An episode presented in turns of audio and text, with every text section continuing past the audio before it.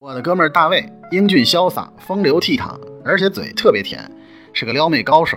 但前几天他经历了一个尴尬的夜晚。他是夜玫瑰酒吧的常客，上周五晚上又来到这家夜店喝酒，并伺机寻芳猎艳。晚上九点多钟，一位身着黑色短裙、身材性感火辣的美女进入了大卫的视线。他的目光从这个妹子进门开始就做平移旋转运动，一直跟随到她。在斜后方的座位落座，老司机大卫熟练地使用自己的钓鱼技巧和妹子搭讪，成功的在他对面的座位坐下了。推杯换盏几个回合后，他已经和这个妹子聊得火热了。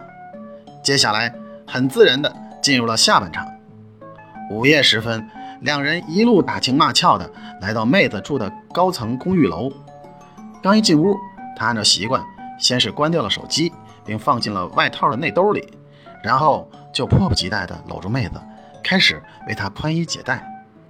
这时，妹子急忙说：“亲爱的，别着急，嗯，你先下楼到楼下的小超市买个套套好吗？”大卫会意的一笑说：“好的，宝贝儿，我懂。”于是他急忙地出了门，在楼下的超市买了 DLS 的高档套套。可是回到电梯口时，他怎么也想不起妹子家的房间号，再一摸兜，坏了！刚才急忙下楼的时候没穿外套，手机落在外套的内衣兜里了。结果大卫那天晚上在妹子楼下整整溜达了一个整晚。哈哈哈哈哈哈